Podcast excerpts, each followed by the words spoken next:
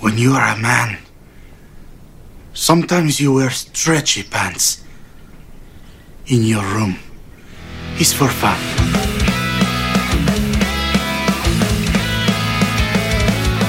Wheeze in the house. We- wheeze in the house. That's the official term we're going. Wheeze in the house. Getting lit on a Tuesday night. Yeah, you're not wrapped With up Aaron in. and David. You're you're not wrapped up in a. Uh, you've got your electric blanket. Sweet. Yeah. So go plug in your electric I, blanket. pu- I pushed it down so that it's not completely wrapped around me, but That's fair. what? Uh. Oh, hold on. I'm I'm also wearing a hoodie. I should I should hood up like you. There it is. it basically Uh. feels like I'm like sitting outside on a minus 10 day. There's just like a constant breeze in this basement. Oh man, did you catch my? I sang a song that you should know a minute ago. I said, "So go plug in Um, your electric blanket. We can stay here." I don't know if that's exactly. Uh, I'm going to have to go with call a friend. what it was. I need an option because I don't know what that it was is. Alkaline Trio. Uh, one of the album. I'm trying. I don't know specifically which album it's off of, but it's one that we've covered in the past. So uh, well, we covered a lot of them. we did. we did. Well, we did four, I think. Right? Is that what we stopped at? I could have which is quite a few albums for a band. It is, and I could have kept it. going. Like I was, I was, Yeah. I was open to it, but uh, we stopped at four because that's just what we do. Um, and now we've we've moved on to to different things. We're going to talk about different things today. I just noticed my light is falling down above me, so hopefully it doesn't just like come dropping Crank you in the face in the middle. Yeah, it's actually um, it's funny because it's currently duct taped to a shelf above me. Nice. So anyway, yeah, we're. Uh, I don't know if I got through the intro. Welcome to Growing Up Punk, the podcast about punk rock and all of its friends. My name is David. My friend is Aaron. Hello. hey, what's up? It's Welcome. I like how we like save the greeting for after we've been talking for a few minutes. Like that's Yeah, not how you gotta do have a little? BS to get get through it. You know. That's fair, but I like to think that um, I'm just going to approach all conversations from here on out, where I'm going to talk to someone for like four or five minutes, and then be like, "Oh, by the way, hi." yeah, Ah, I'm sure that happens enough. That's fair. So we're continuing our uh, label series. Of course, if you missed it, we've so far covered Solid State Records, and our last two episodes were Victory Records. Um, if you're just jumping in here because you're like, man, I like Fat Records, and that's how you heard about it, um, we're we're going through some of our favorite labels from I guess back in the day is how is how we can word it, even though not all of the releases are from back in the day. Uh, but anyway, just record labels that we've come to love over the years. And what we're doing is we have an episode where Aaron and I share our five favorite releases from that label, and then it gets followed up with an interview uh, with an artist who was on the label or is on the label, uh, depending on how that works out, sharing their five favorite records from. Uh, from the label as well. So this episode is Fat Records. It's where we're at, which is. Uh, do you remember the first time you heard about Fat Records and where that, like, what led you to that? Yeah, this was I, I've mentioned this before on some episodes about when my brother went to the city and came back with uh, Pennywise and Face to Face, and he also came back with Life in the Fat Lane, Okay. which was one of the uh, classic Fat Record samplers. Yeah. Um, you know, samplers were so big, so uh, big, should I say? We were so fat back in the day. Uh, yeah, it was, and uh, yeah, lots of bands that that stood out to me. Some of those uh, might even make on this list today. I can't remember exactly who was who was on that, but I, I think there was at least one uh, band that was represented or album that I'm going to pick that was on that album. And Sweet. yeah, and just you know, like we've mentioned lots of times, we were soaking it up back then and just loving everything we could get our hands on and Yeah. And uh, yeah, I loved loved a lot of it on there and have kept up with a lot of those bands ever since. Yeah, I don't remember what my introduction to Fat Records would have been. Um, I- So I, just thought. Uh, so go ahead. I'll, I'll share another memory after. Okay, so yeah, because for me, I'm trying to think. The first fat band I can remember kind of seeking out would have been Good Riddance. um, and so and it was kind of by accident, not intentional anyway. Um, I saw this band play at an outdoor kind of concert show thing, festival, I suppose. And they played like they were a crappy band, but they covered "Fertile Fields," uh, and I had no idea what it was, but the song just got stuck in my head, and so I kind of had to search it out. And I, I'm sure I shared this story when we covered "Good Riddance" uh, a number of episodes ago, quite a ways ago back. Uh, but I think I like my cousin had it or something and this song comes on and I'm like, "Dang, this is that song I was looking for." And so I that's the first time I can remember hearing a fat band. Um, and then getting probably probably bought that record and then was like, oh, Fat Records, okay, yeah, yeah, I, I'm familiar. Oh, Fat Mike, yeah, yeah, okay. Uh, you know, kind of like opening the door that way. That's the first memory I can have specifically listening to a fat band anyway. But you had another memory you wanted to share. Yeah, sorry. It was uh, I was in so I went to a middle school that was just grade seven and eight, so it broke up the elementary and high school. So I was in grade seven, and there was a couple of skater kids Yeah. in grade eight, and the one guy had a NOFX hoodie because I remember thinking like, Oh, "What yeah. is Nof? What is Nofix, yeah. Nofix?" and then on the back, you know, it had their classic um, logo. Yeah. And I just always remember thinking like, "What is Fat Wreck Chords?" like I never pieced it together that it was records Yeah.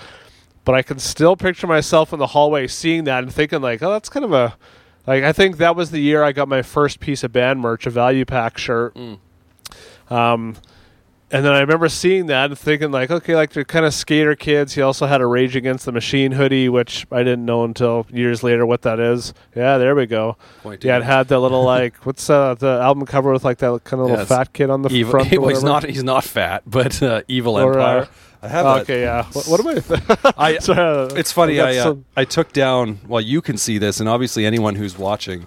Um, I changed the, the the decorations behind me on my wall, and I had I had a copy of that somewhere. Evil Empire. I was going to point it out, but they're all literally like those CD booklets that were on the wall. They're just scattered all over the place right now because I like did it last minute. You're like, "Are you going to be ready for nine? And I'm like, "Oh, a little after," because uh, I was busy decorating, and I didn't finish. There's other things I'm going to change in here, but yeah, no, um, it's all that's cool. so nice and black and white now. Anyway, So I guess that was the first introduction. However, it didn't actually introduce me to the label. It Yeah. just introduced me to the, maybe the idea of it. Or Right.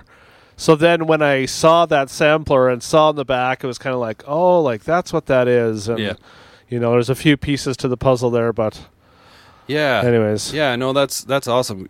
Because I mean, I'm sure I would have like they had so many samplers too, right? Like um, Life in the Fat Lane, short music for short people. Was that a that was a Fat Wreck? yeah. And then because then Yeah. didn't they do like short music for fat people? Did they do that?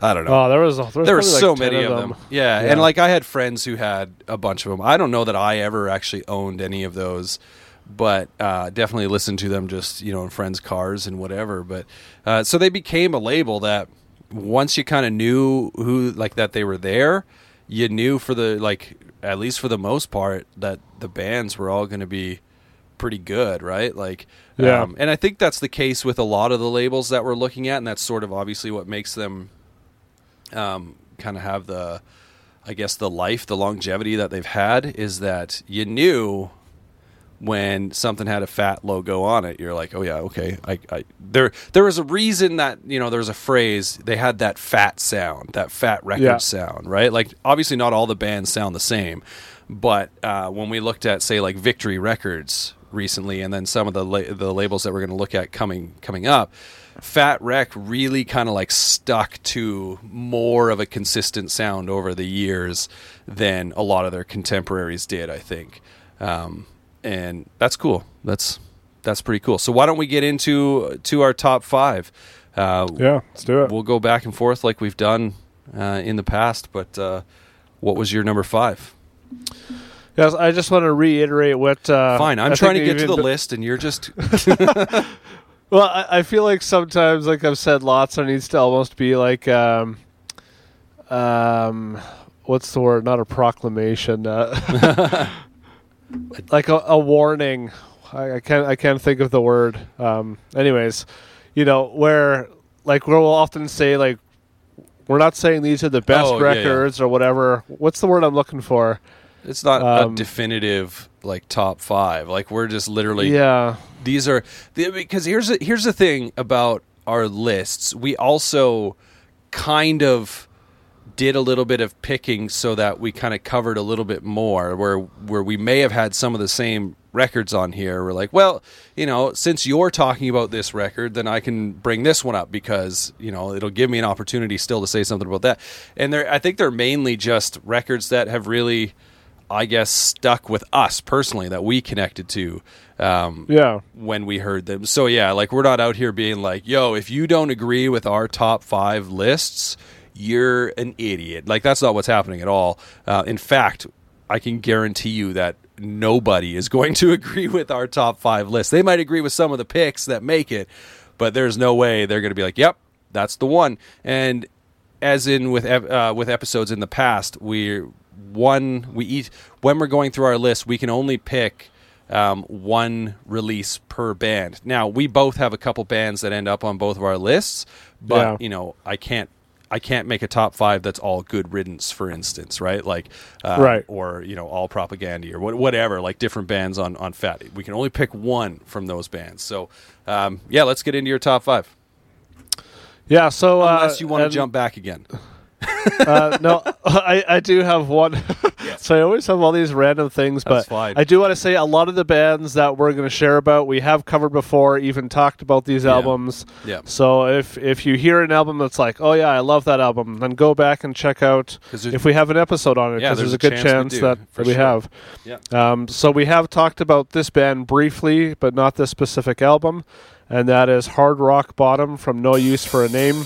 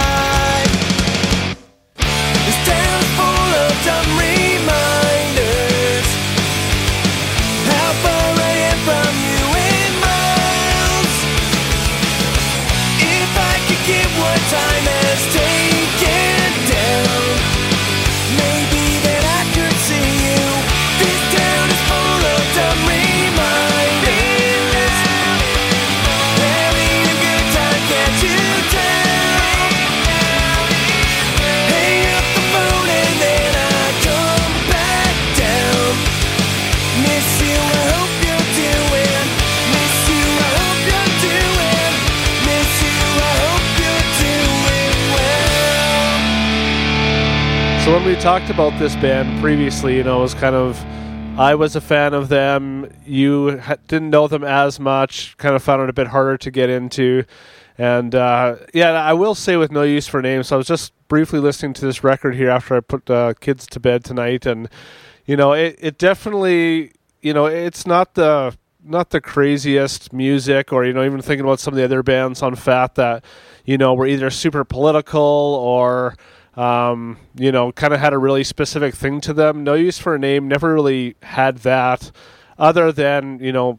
Tony Sly was a really unique songwriter, really gifted with melodies and lyrics, and you know, and that's kind of stood out for me. So the, this album, you know, the last one we talked about was more betterness. This is the follow up to it, which is not that far off from from more betterness. I do think the songs are are a bit better and, and progressed a little bit, but still kind of in that you know melodic kind of skate punk sound. And I know there's just something about this album that when I listen to it, it just makes me happy. You know, it's easy to listen to.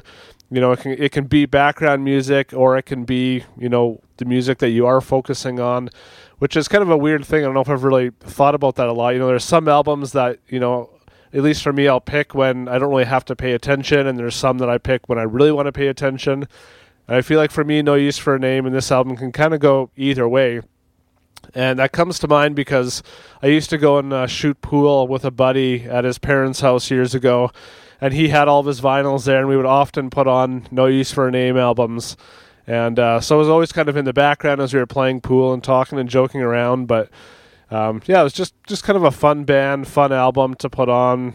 You know, it's an easy punk album to listen to, and and I just think there's a lot of really good songs. For some reason, this album always kind of sticks out to me um, from their discography. Yeah, like if you go back to um, the episode that we did that you referred to, that was no use for a name and the swellers is specifically Yeah. who we who we talked about and i can remember saying with more betterness that it just felt i forget how i described it i feel like i, I probably used the word boring at some point in time um, there there Yeah. were parts on that record where it was a struggle to listen to but we texted a while back after that episode. I had gone and listened specifically to this record, Hard Rock Bottom, and I was like, "Oh, I like this a lot more than More Betterness."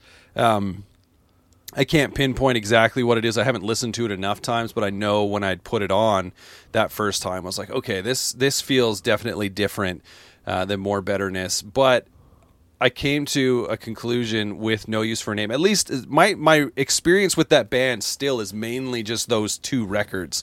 Like I've heard other, you know, bits and pieces here and there from them from other albums, but like as far as listening to a record from start to finish, those two are the only ones that I've really done that with. And I came to the conclusion that they seem to like do this thing where there's always one song on the record that I just really can't stand. Uh, and so I think on More Betterness, it was, I think it was a Pogues cover, maybe, um, Uh, yeah. which is like the Christmas. Uh, I Right. I can't remember what it's called right now. yeah. What was the one off of this one? I was as I was listening through tonight. I was trying to think which is the one that uh, Yeah, I gotta. David's not a fan of. I gotta look it up. Um, hold on. Let's see if I can hard rock bottom. I didn't have this open, so I gotta open it up. Um, I'm gonna. s oh, it's this is a rebel song, which is a cover again. They just do like such terrible covers. like it's a, a cover of a Sinead O'Connor song, and so it has like the female vocals on it, and Oh, okay. I just can't like. Yeah, because then on more betterness, it was. Give me a track listing here. Is it like that Christmas song or whatever? Fairy, yeah, Fairy Tale of New York, Oh right. Yeah. Which yeah. I believe was it. What um, was he Pogues? I sound like an idiot now because I'm. yeah, the Pogues. Okay, I just was double like uh, second guessing myself, but um, yeah, like their covers. I'm not there because they they get like kind of folky. Which I mean that that Pogues song. They, I feel like they stuck pretty close to the original, if I recall, anyway. And I just find it weird. I don't. We're talking about more betterness now for a second, but um, I just find it weird to put a Christmas song in the middle of, or what is traditionally kind of like a, has a very Christmas vibe to it in the middle of a non-Christmas album. It just like throws me right off. But but I do like Hard Yeah, Rock that's fair. Bottom more than uh, than more betterness. But um, and I, I I love like that's what I. I can I can appreciate Tony Sly's songwriting, which is something that I love being able to go in with that band. They might not have something instrumentally that hits me over the head right away, but Yeah. he's he's definitely a songwriter for me anyways that you can like sit down and just kind of look at what he does and you know kind of have that appreciation grow. I think over time, but yeah, Yeah, for good sure. pick. My number five um, is not no use for a name. it's actually Mad Caddies' "Rock the Plank." Come on winter's morning I packed my bags and said goodbye I knew my mind's made up And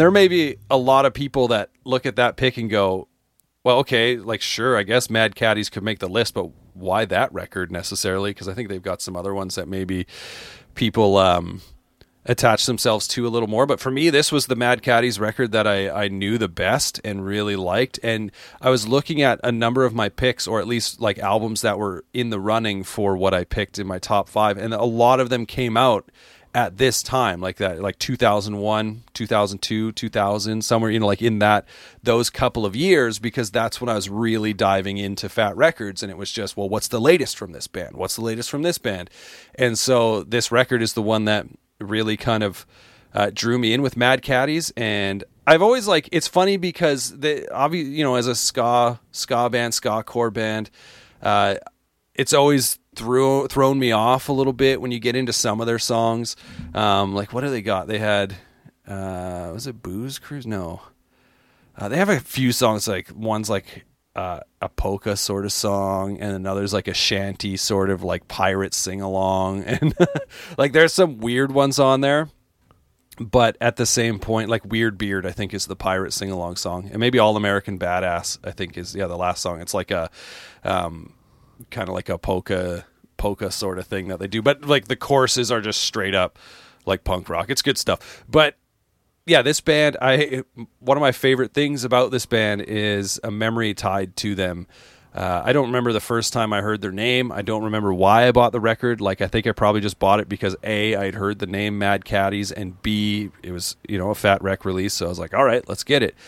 Um, but I went to see them and they were touring this record and i'm trying to remember if they were opening because i feel like i saw them open for either good riddance or rise against and i feel like if it was at this time it was probably good riddance but anyway i, I maybe i wonder if i can find info on that tour but it, i went and saw them uh, like the day after I got my wisdom teeth pulled, or maybe they were headlining. It's possible that they were headlining, and another opening band, like the opening band, was one I'd seen open for Good Riddance or Rise Against. They all blend together those shows. Um, but yeah, I went to see them the day after I got my wisdom teeth pulled, which was an interesting, an interesting choice for me to make. But An, you know, un- an, un- an unwise choice. an unwise choice for me to make. But I mean, I I had my tickets, and you know, and then I went to the dentist, and they're like, "Oh, your wisdom teeth are coming in. We got to get these things out of here."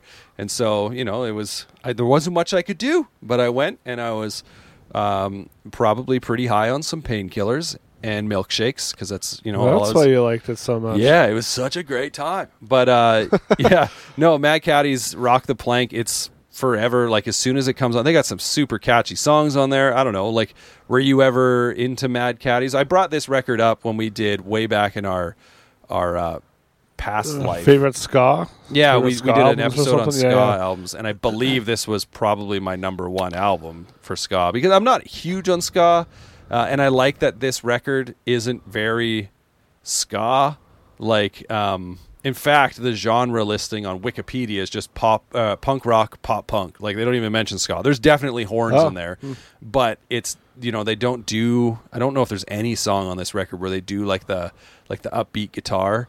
Um, Right. It's just all basically horns over top of pop punk, punk rock songs, and it's and obviously a polka song and a sea shanty song, but it's all really good. But were yeah, were you into them at all? Yeah, you know what? I, I can picture or I can hear a song in my head right now that I think is them from one of those samplers. Yeah, And uh, I, yeah, for whatever reason, maybe just at that time, I, I never really, really got into it. Um, yeah, I, I really don't know a whole lot about this band. Uh, they did release um, a covers EP not too long ago um, that had some cool songs on it. yeah. I feel like Um, more recently, like they've kind of gone that route where they're doing like the ska reggae stuff. If I recall, I could be wrong. It's been a while since I like uh, really followed them, but yeah, I, I feel like I remember this covers EP. Was it more reggae? yeah, Yeah. yeah, yeah. There was a, a Green Day song in it that was kind of cool. Was it she? Um, I feel like it was she. Yeah, I think so, yeah. yeah. I listened to it, but I was I was not so into it. I was excited, and then I was like, oh yeah, they're not really doing that sound that I really loved anymore. But that's I mean that's cool. That's fine. Yeah, over overall, I, I really don't know a whole lot of their music. Yeah. but I, I do want to go back. Well, I think I listened to this one when we talked about that, and I liked it. I'll have to go back again Yeah. because it's I'm kind of blanking on it. But It's a it's a good one. It's um like I said, I'm not big on ska in general, uh, which we would have discussed probably quite in depth when we did our ska episode. But this record is one because it's just it's basically a punk record with with horns on it, right? Like yeah, which I um, like. So It's real good. So what's your number four? number four is the act is the first semi-actual Fat Records album I got, and I say that because it was the first album that I got burned um, Oh. from a friend. So. It's ki- the first album I got, but not uh, Not purchased. actually. so I, yeah, I was working at McDonald's, maybe like grade nine, maybe ten when this came out. Big Macs. Yeah, and uh, there was a guy there. You know, there was a select few guys that you know had a good computer and a CD burner, Yeah, and you know were selling burn CDs for ten bucks a piece, which I thought was amazing because that was like half price of what CDs were. Yeah. And uh, so, anyways, I, the first one I asked him to do was Strung Out's "Twisted by Design." Nice.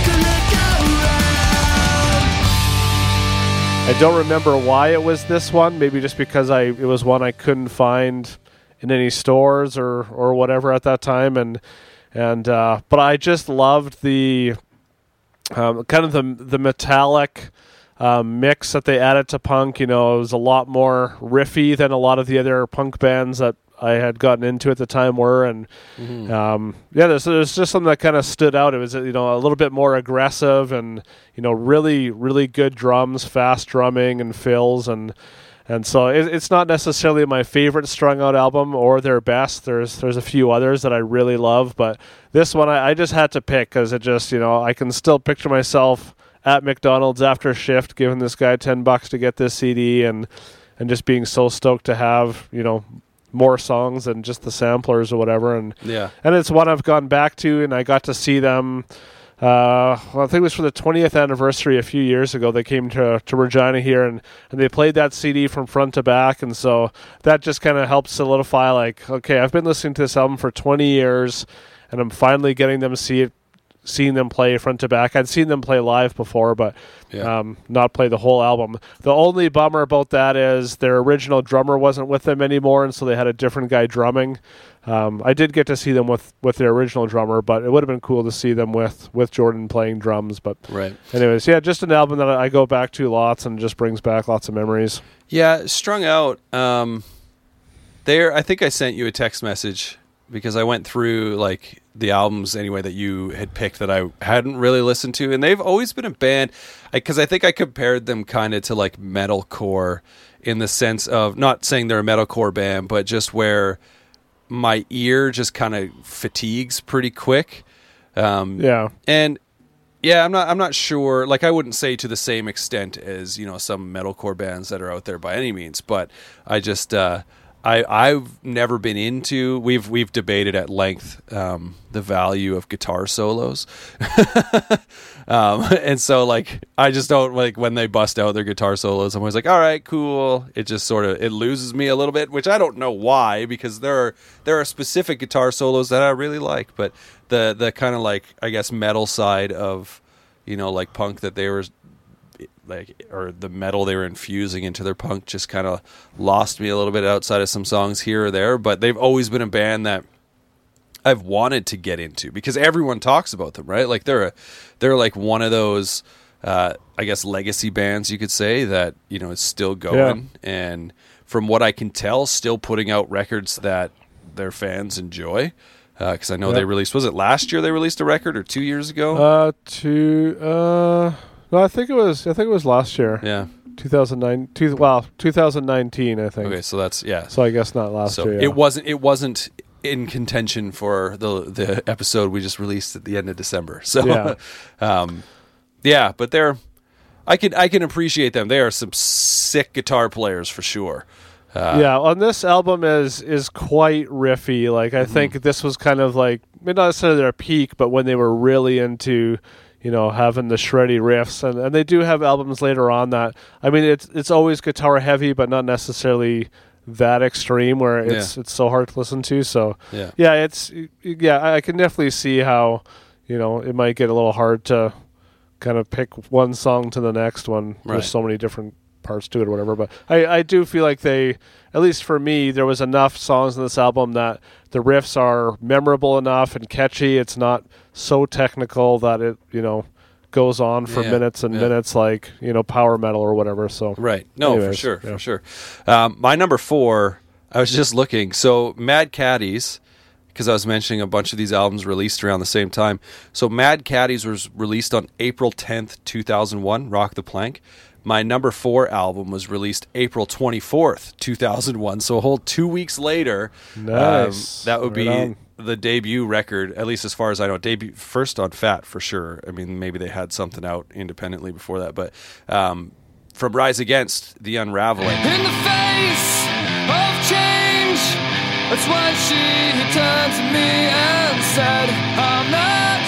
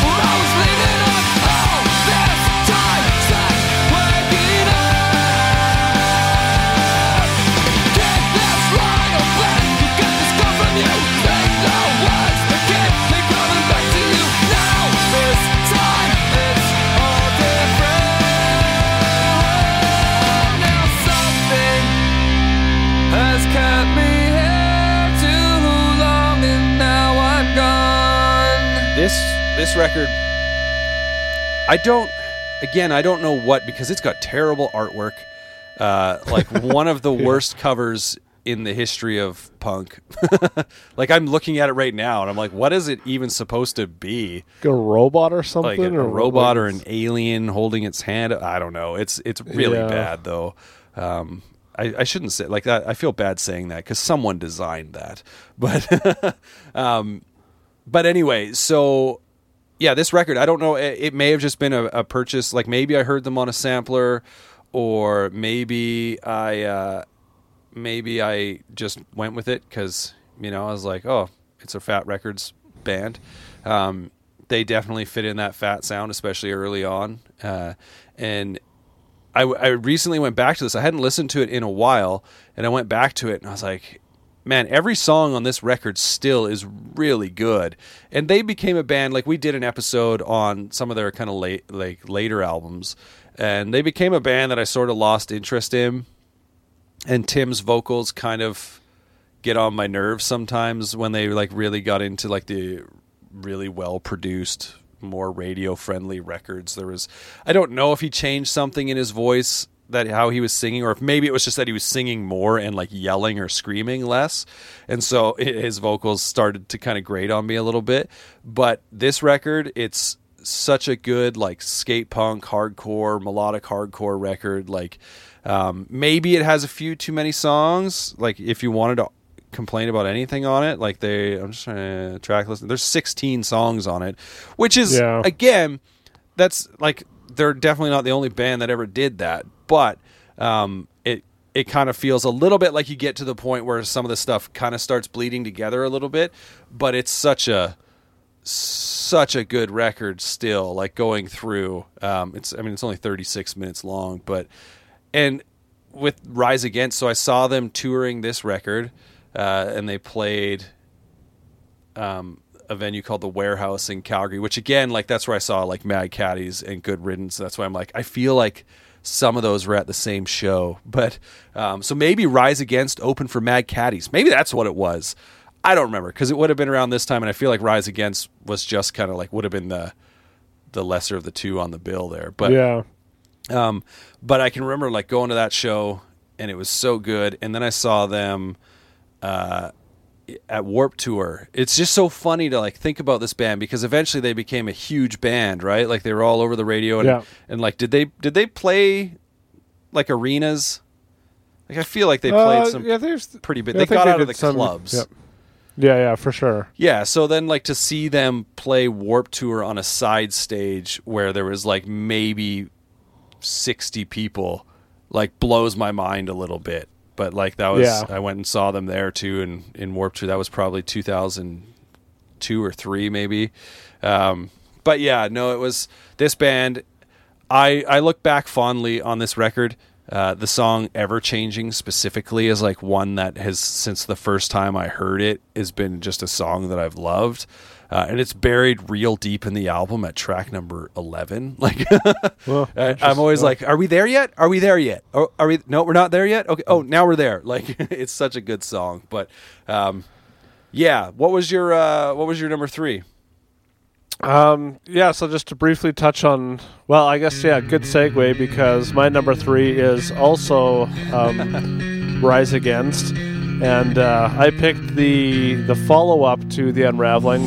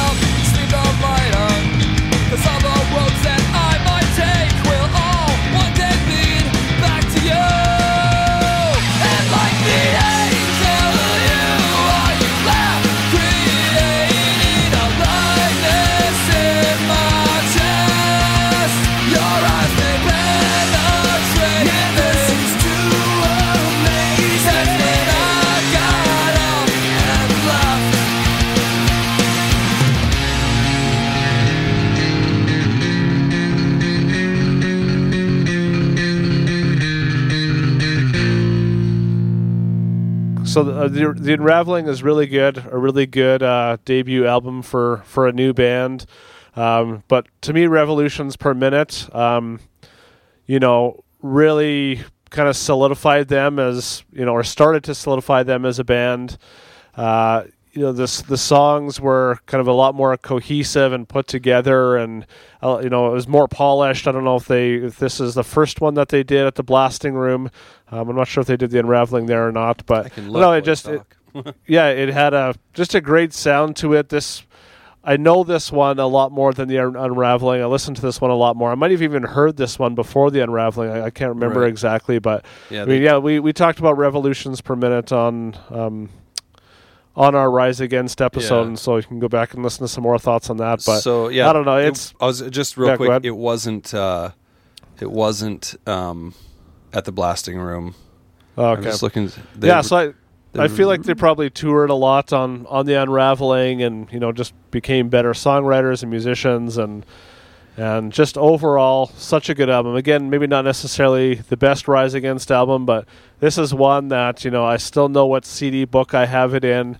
You know the album cover stands out to me, and Yeah. um, as soon as that first song starts, it's just like okay, like I'm ready for this album. I would make an argument that it like, even though I just picked the unraveling, um, I think you could make a solid argument that it is the best Rise Against record. Like for me, this was the last one that I was really into, and I did debate picking this one. We went, you know, as we were texting back and forth. I was like, okay, well, you got this record, so I'm gonna, I'm gonna go with the unraveling because I like like they're kind of both you know pretty even for myself um, this one the thing i really i think appreciate about it is you mentioned like it's more polished and kind of cohesive i do like that they seem to kind of play with dynamics a little more uh, at different parts on this record having said that my favorite song on the unraveling being ever changing um, it's kind of like even though they don't introduce any clean tones in that song, it definitely starts off a little more mellow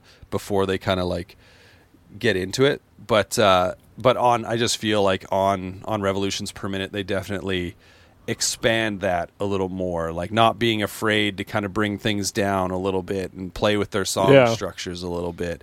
Uh, it is like when this record came out, I listened to it so much. Um, but again, like that was the same thing with the unraveling for me. As I listened to that record a ton when it came out, because this was I was huge into this band. I could see how they got big. It also surprises me, you know, at the same time that they got as big as they did. When you like look at where they started, you know, as like a melodic hardcore skate punk sort of Yeah. band and then like for them to be all over like not even just like new like alternative rock radio but like on rock radio like blew Yeah. my mind a little bit but Yeah, especially you know with Tim's kind of gruffer vocals Yeah. and you know they're not really like a pretty boy band or didn't really have that like one guy that you know kind of stole the stole the show so to speak or you Mhm. know was the photogenic guy and so I mean yeah it's it's cool to see a band that you know put out you know at least four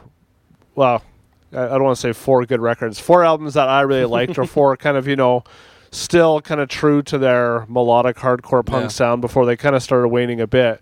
Um, yeah, it, it's cool to see them, you know, get that exposure. I didn't like those records as much, but it doesn't mean it's it's undeserved by any means. yeah yeah no and like that's what i think is interesting about um about some of those records is that they didn't just completely abandon that sound when they you know when they were releasing records that started getting on radio it wasn't like that sound was just no longer a part of who they were right Yeah. like so that's kind of cool but uh yeah no those first two records like lights out good. That's all that's all i gotta say about it. Lights out good but um my number three i think so far as we've done these episodes i can't speak to the solid state episodes. So but like um with victory and even like with uh todd and his list uh we've had a canadian band make every list so far. And i'm going to keep that streak alive uh, because i'm going to pick today's empires tomorrow's ashes by propaganda Weekend shit talk.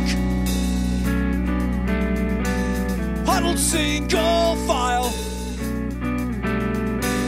First world fat boys and prairie skinheads who will never walk a mile. Or mourn a murdered friend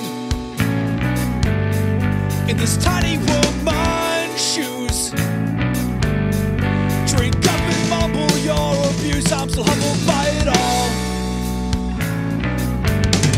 And around the same time, I was running with no hands. Busting windows and getting busy behind the sportsplex with the bodies older. Sister decked out in her speedo's mellow, switching from the sting.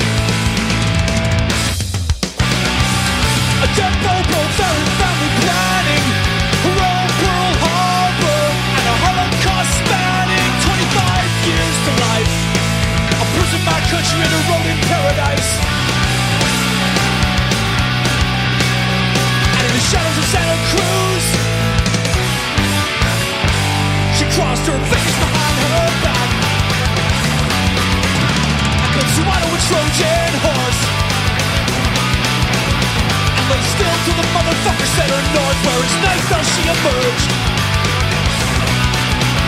With a box under her arm. Her pledge of allegiance and her uniform.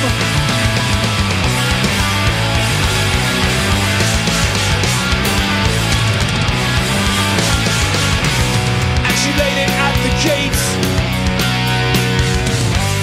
of the general's embassy. Her whisper echoed into dawn, and she disappeared.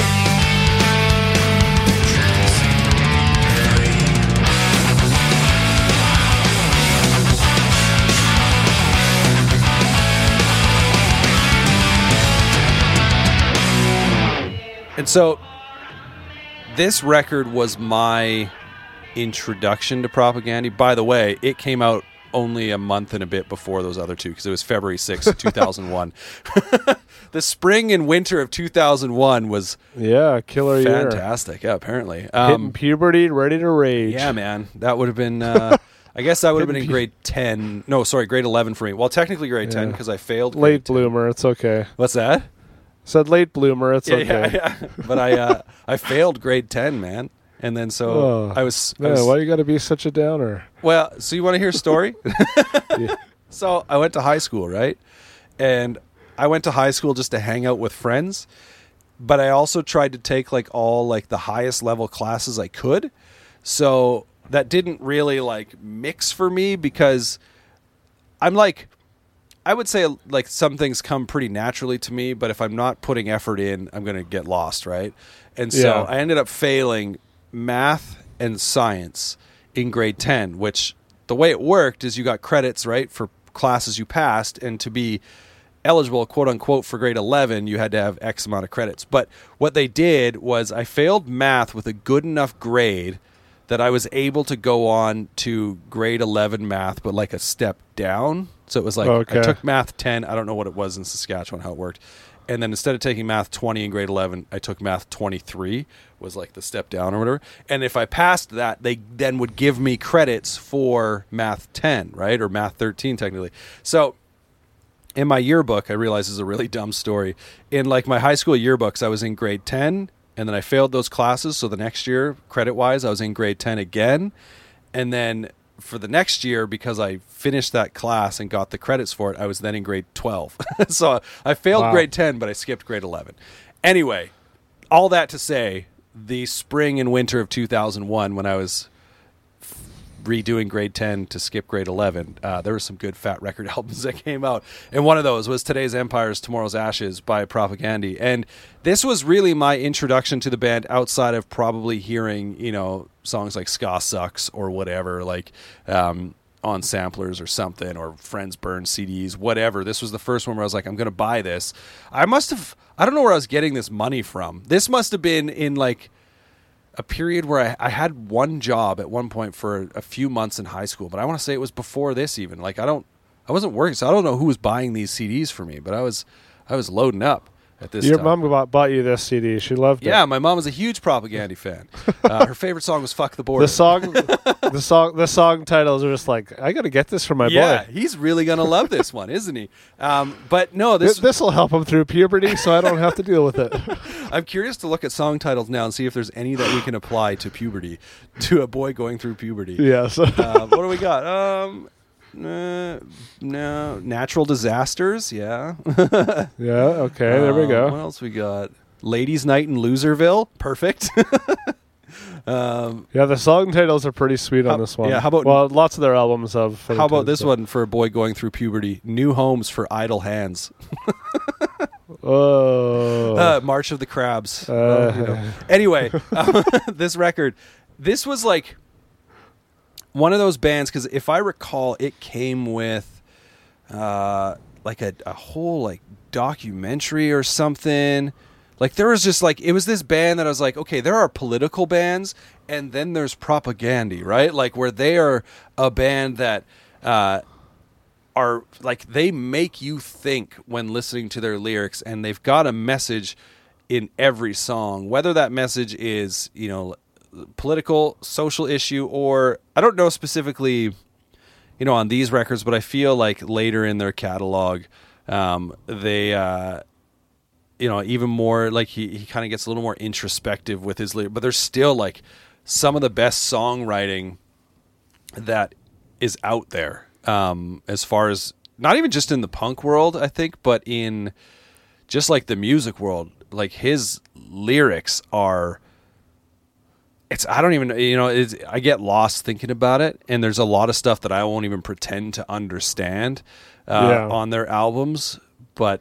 Then when they mix it, it's funny because you know I, I talking about strung out. I was like, ah, I don't really like the the metal side of stuff that they introduced there. But for whatever reason, when you know propagandhi especially like this as far as i understand this was kind of the record where they started turning and getting a little thrashier um, i can i can get behind it and i can get behind the technicalities of that music um, but yeah it's uh it's such a good record and i guess for whatever reason i think i've heard that um, chris hannah does not like the guitar tones on this record which i'm like really like and I guess he played it much faster than he should have, which is funny to me. like he just got in there, was like, "We're gonna crank these up to a thousand and just go." But um, yeah, no, this is this is this was a record. I had this moment where when I was thinking about this list, I was like, okay, I've got a few that I know off the top of my head. Like, yes, this is going to be on my list. And I was driving to work one day and I was probably listening to like one of the other records that's on my list. And all of a sudden I'm like, wait a minute. Propagandhi was on Fat Wreck. Hold up. like, how could I forget this? But I think part of that was because, you know, like listening to some of their later stuff, they were releasing on different labels, right? Like, and this even in Canada was released on G7 Welcoming Committee, which Yeah. was like their own imprint, I believe, right? Um, yeah, it was released on the band's own G7 Right, yeah, something like that. Yeah. Um, but yeah, it's uh it's a it's a great record. But uh, and every now and then I'll text you and being like, "Today's a propagandhi day." I just, Yeah. I just want to Yeah, think. I want my brain to hurt a little bit while I listen to this music. Yeah, well, I'm, I'm going to be honest. There's, uh, I feel like a band like this just kind of went over my head. Yeah, You know, especially lyrically or topic wise. Like, um, it, it was just pretty vastly different from whatever else I was listening to then. yeah, Um, they were they were also one of those bands. Uh, I can't remember who was uh, on the on the Victory episode where I said that you know I kind of listened to them more when I was with certain friends that were really into Right. them than I did did myself, just for whatever reason. So uh, my buddy Jess that I've mentioned lots of times, Yeah. he was super into them, and so would always listen to them when we were hanging out. Um, or you know, at different points, you know, time on tour. Yeah. Um, you know, maybe they're bands we were with, and we, you know, ride in each other's vehicles and listen to it. And I mean, they've they've been around for a long time. I go see them live any chance I can get, which is very few because they don't tour that often. yeah, Which is sad because we're only six hours down the road from them. Um, but awesome live band. I love seeing them live, and and they're probably one of those bands where I take more away from it live. You know, at least for me, a bit easier to engage with. So uh, yeah, I, I don't really know this album a ton. I listened through it uh, last week just to kind of see if I even really knew it. There's a few songs that stood out. Uh, Anchorless was one, which uh, did Weakerthans redo that one, or was it just uh, Propagandhi that? So I think Um, it's it sounds like it's uh, John K. Sampson singing that one, which Well- is the guy that started Weakerthans. Is that right, or am I mixing Yeah, John K. Sampson's in Weakerthans, but Anchorless isn't on this record. So it could very well be Oh. John K. Sampson singing it. It's what rec- oh, oh that's on Less Talk, more rock maybe. Maybe I'm just I'm looking it Oh, up okay, right now, which I which would have been John K. Sampson. yeah, okay. Sorry, I, I'm mixing those up. I, I kind of listened. yeah, it is. Both Yeah, albums, Anchorless but- is on on Less Talk. okay, but so, yeah, so there's a I- very good chance. yeah. So as I skipped through this one uh, or went through it uh, last week, it was kind of like ah, like it's it's cool. I like I put the songs like oh yeah, I can remember listening to these, and it, it doesn't like do a whole lot for me. Lot lots of really cool riffs and stuff, but overall it's it's probably a bit much for me just for whatever reason. But I mean, yeah, they are one of those bands that have been so instrumental for for many reasons and yeah, you know there's a reason why so many bands you know cite them. So it's yeah it's cool to have a band you know on fat records that was so influential that kind of felt almost like a local ish band. Um, you know growing up in manitoba too where they were from you know was only three and a half hours from them. So it was cool you know just knowing like oh like there's this band that's not that far away but you know they're on this bigger label and you know seeing their name on various things so yeah lots of lots of little anecdotes with this band but nothing super personal for me So what was uh, what's your number two? oh what is my number two I mean, I know what Um, it is. Uh, oh yeah. So yeah, this is one that, yeah, I kind of went back and forth this one. So it's face to faces protection, which is only you know four four and a bit years old. Yeah.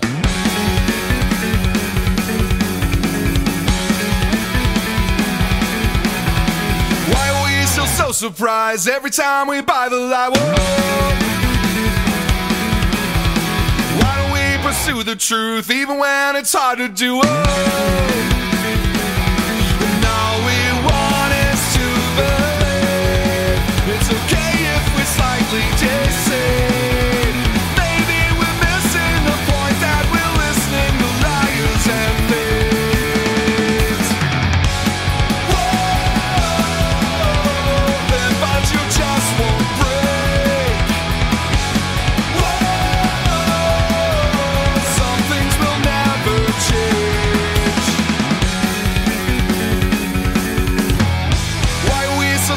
Say they figured out another way? Whoa. Why are we so quick to judge anyone who's not like us? Whoa.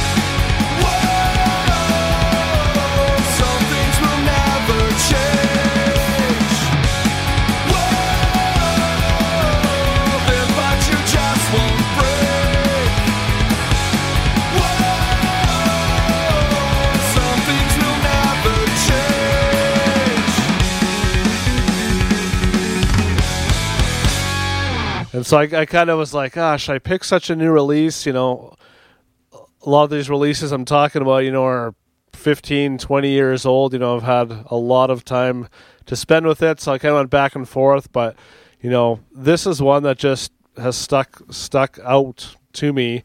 I mean, I've been listening to Face to Face for years, as we've mentioned. You know, Yeah. We've done episodes of them talking about their influence. And so why I picked this one is because they kind of fell off a bit for me.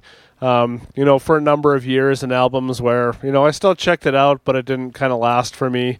And so when they were back on Fat Records for this release, you know, I anticipated it, but kind of with hesitancy, not really knowing, you know, what it was going to be like. Um, I had seen them live short. Uh, was it shortly before this? Maybe it was after. Yeah, it was after that, anyways. Um, but yeah, just going through this album, I've gone back to it so many times. You know, they put out the live album that has songs from it, and I don't know, they just really brought it back for me, which made me really excited because you know I've spent so much time with them, and so to have them kind of back in that place of like, okay, like I always want to go back to this album. It just kind of solidified them as a band, and I was like, okay, that's okay. They don't have, you know, there's a few albums I don't like, but at least their new one I really love, and so I don't know, it just kind of stuck out to me, and so Yeah. made the list. This record, I actually debated it being on my list as well, which was funny. Um, but it was actually the Live in a Dive album that really solidified protection for me because I was listening to it, man. Man, there's a lot of good songs on this record, and I started realizing that a lot of the good songs that I was listening to, I'm like, dude, these are off protection. So that I went back to it and fell in like fell in love with it. I wouldn't even say re fell in love with it because I feel like when it first came out, because it, it came out in 2016, is that what you said? Yeah, I think so. Yeah. So I want to say it probably wasn't until 2018 or so that I re- like when it first came out. I listened to it and I was like, yeah, okay, it's you know sounds like Face to Face, um, a band that I love, but it, you know there was nothing that immediately was like this is what I need to listen to. And then whenever the Punk in Drublic tour was, like when it came up to Edmonton, uh, I went to it and there was like they, they had a table where they were selling like vinyl at discount prices. They were just trying to unload a bunch of it, and in there was face to face protection. And so that's what I ended up buying. There was some other stuff that I was like looking at, and I was like, nah, I should probably just buy one. Should be responsible and only buy one record. And so that's what I came home with.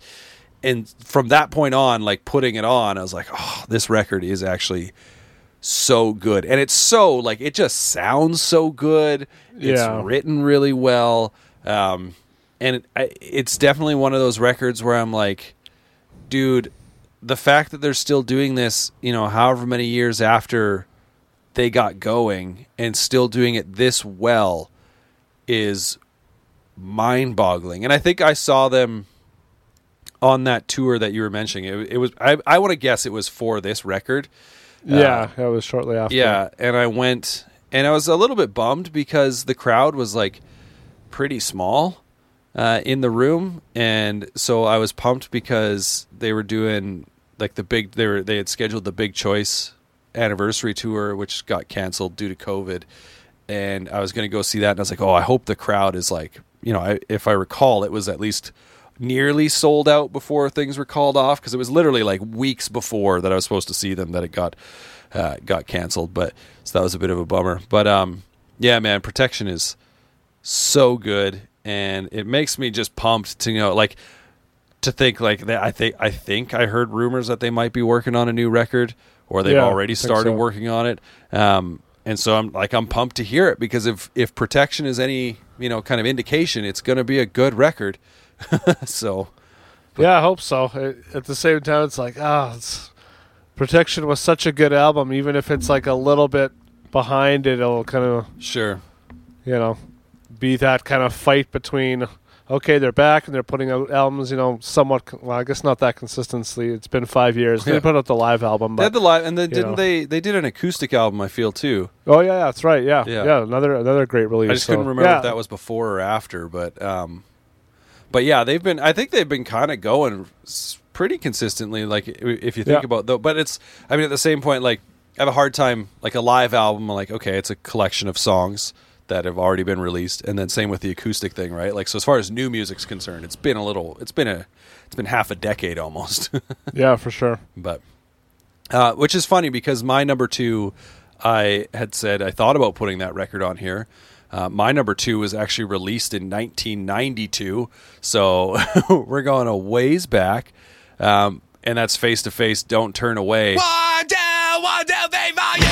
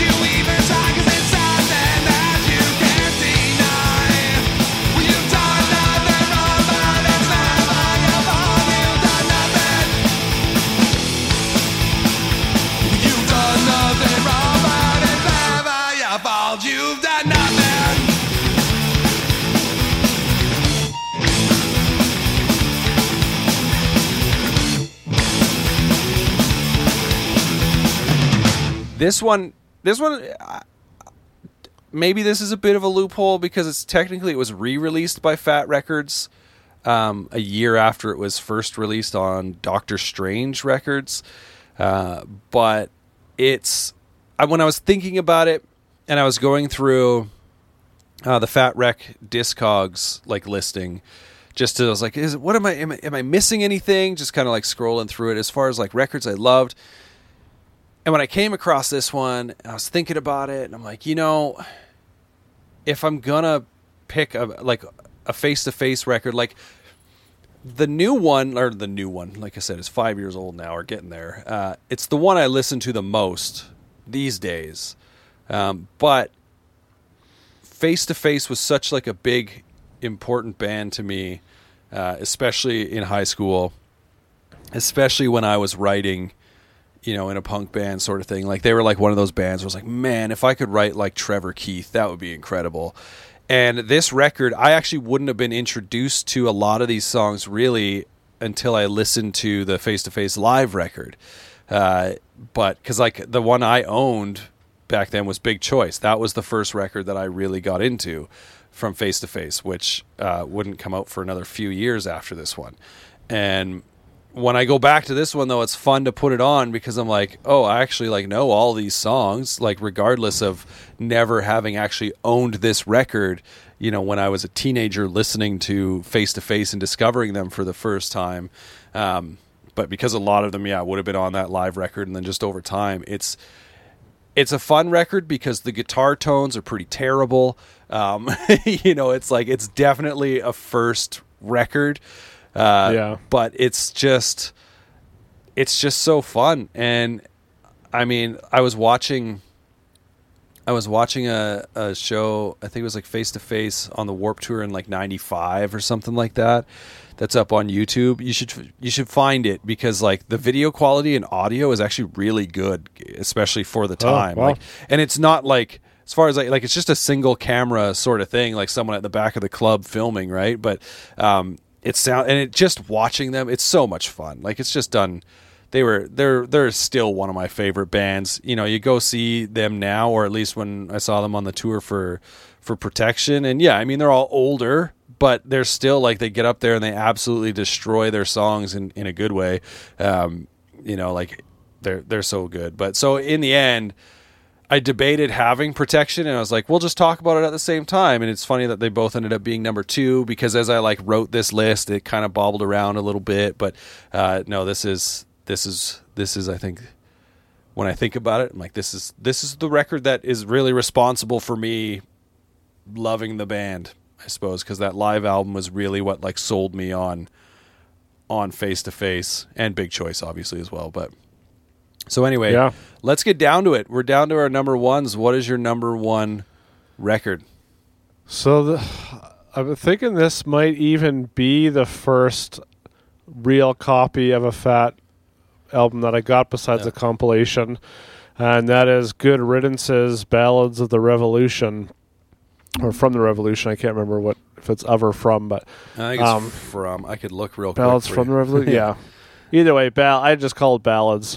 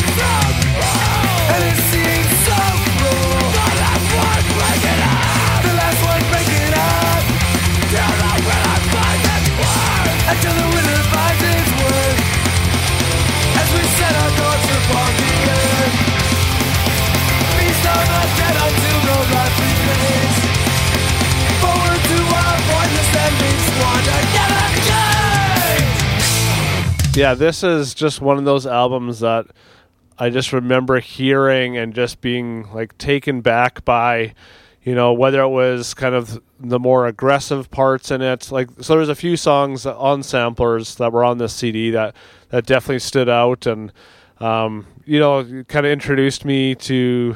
Uh, you know, to some more political things, to veganism, like some concepts that, or ideas, or or ways of living, uh, lifestyles, whatever you want to call it. You know, that I would have really had no idea about in a small town, and and again, not necessarily anything that I super grabbed onto or you know took as my own lifestyle, but I don't know. There's just something was really intriguing about this album. I loved the mix of aggression and melody.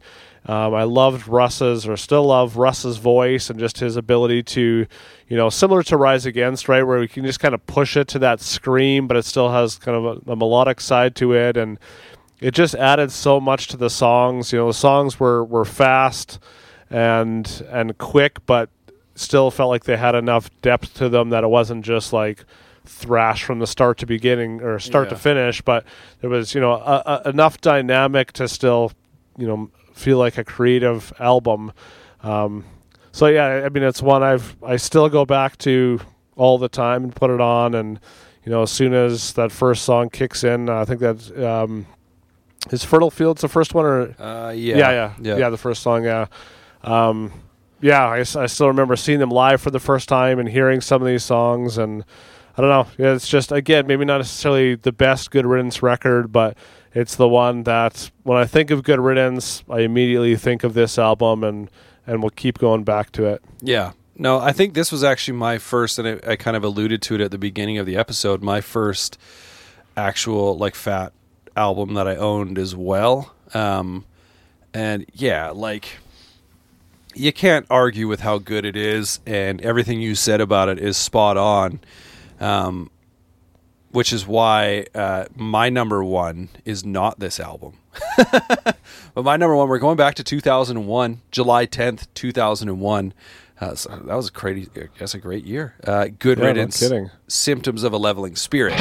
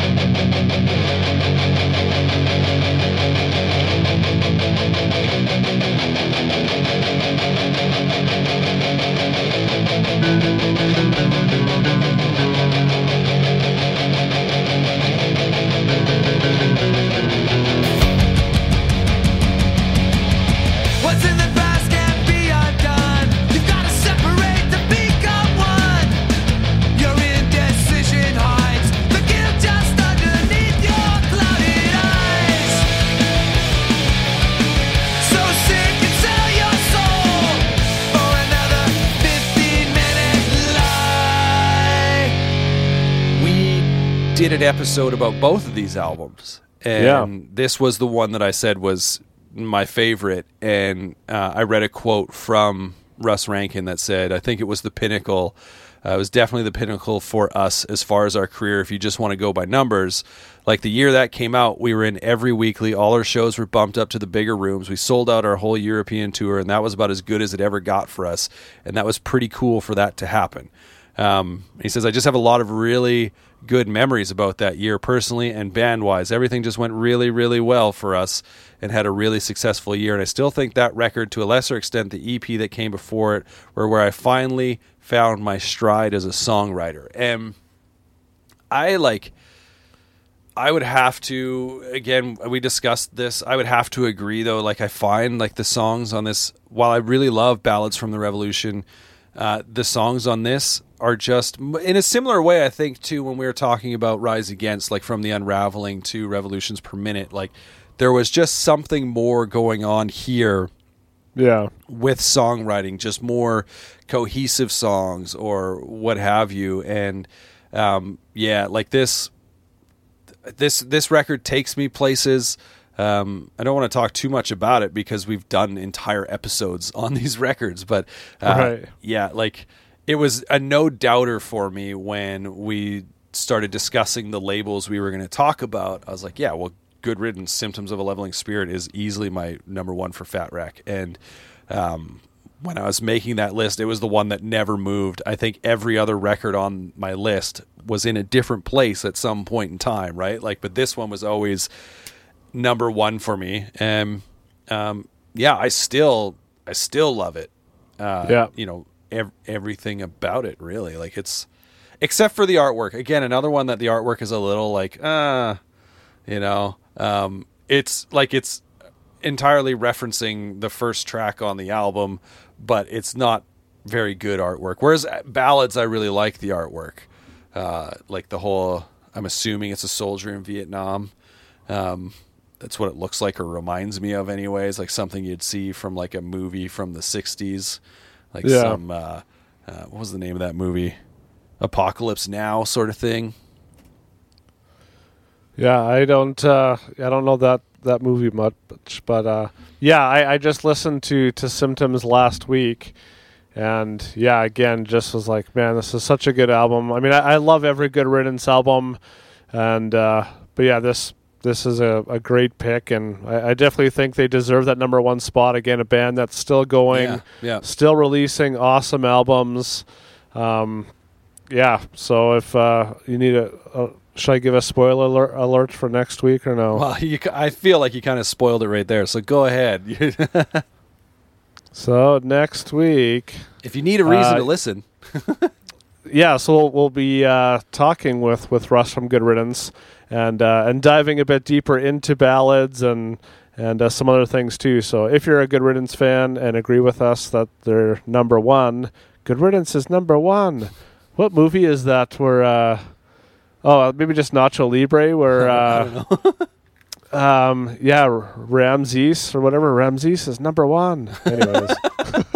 I couldn't i don't know if i've ever watched that movie in its entirety oh, come on, Yeah, man. yeah. That's one of my favorites. Anyways, it's getting late. I'm getting rambly. There you to go. keep my brain alive. So, anyways, there's a teaser if you care. yeah If you want to check out more about of Good course Riddance. they care it's gonna be it's it's i can i can say this it is a good episode we're like you were acting for a moment there like it's going to happen i mean the interview already happened so it's it's That there is true. Like, it's in fact when we're recording this here's a little like peek behind the curtain it's already uploaded Oh wow! And if you if you can go. hack the system, you can find it a week early. That's right. That's right. Um, but no, that's uh, you are getting rambly, so we'll finish it. Uh, yeah, thanks. This is, again, follow us uh, wherever you are on social media. So are we. Growing Punk Pod, Twitter and Instagram. You'll find us. We're on Facebook too.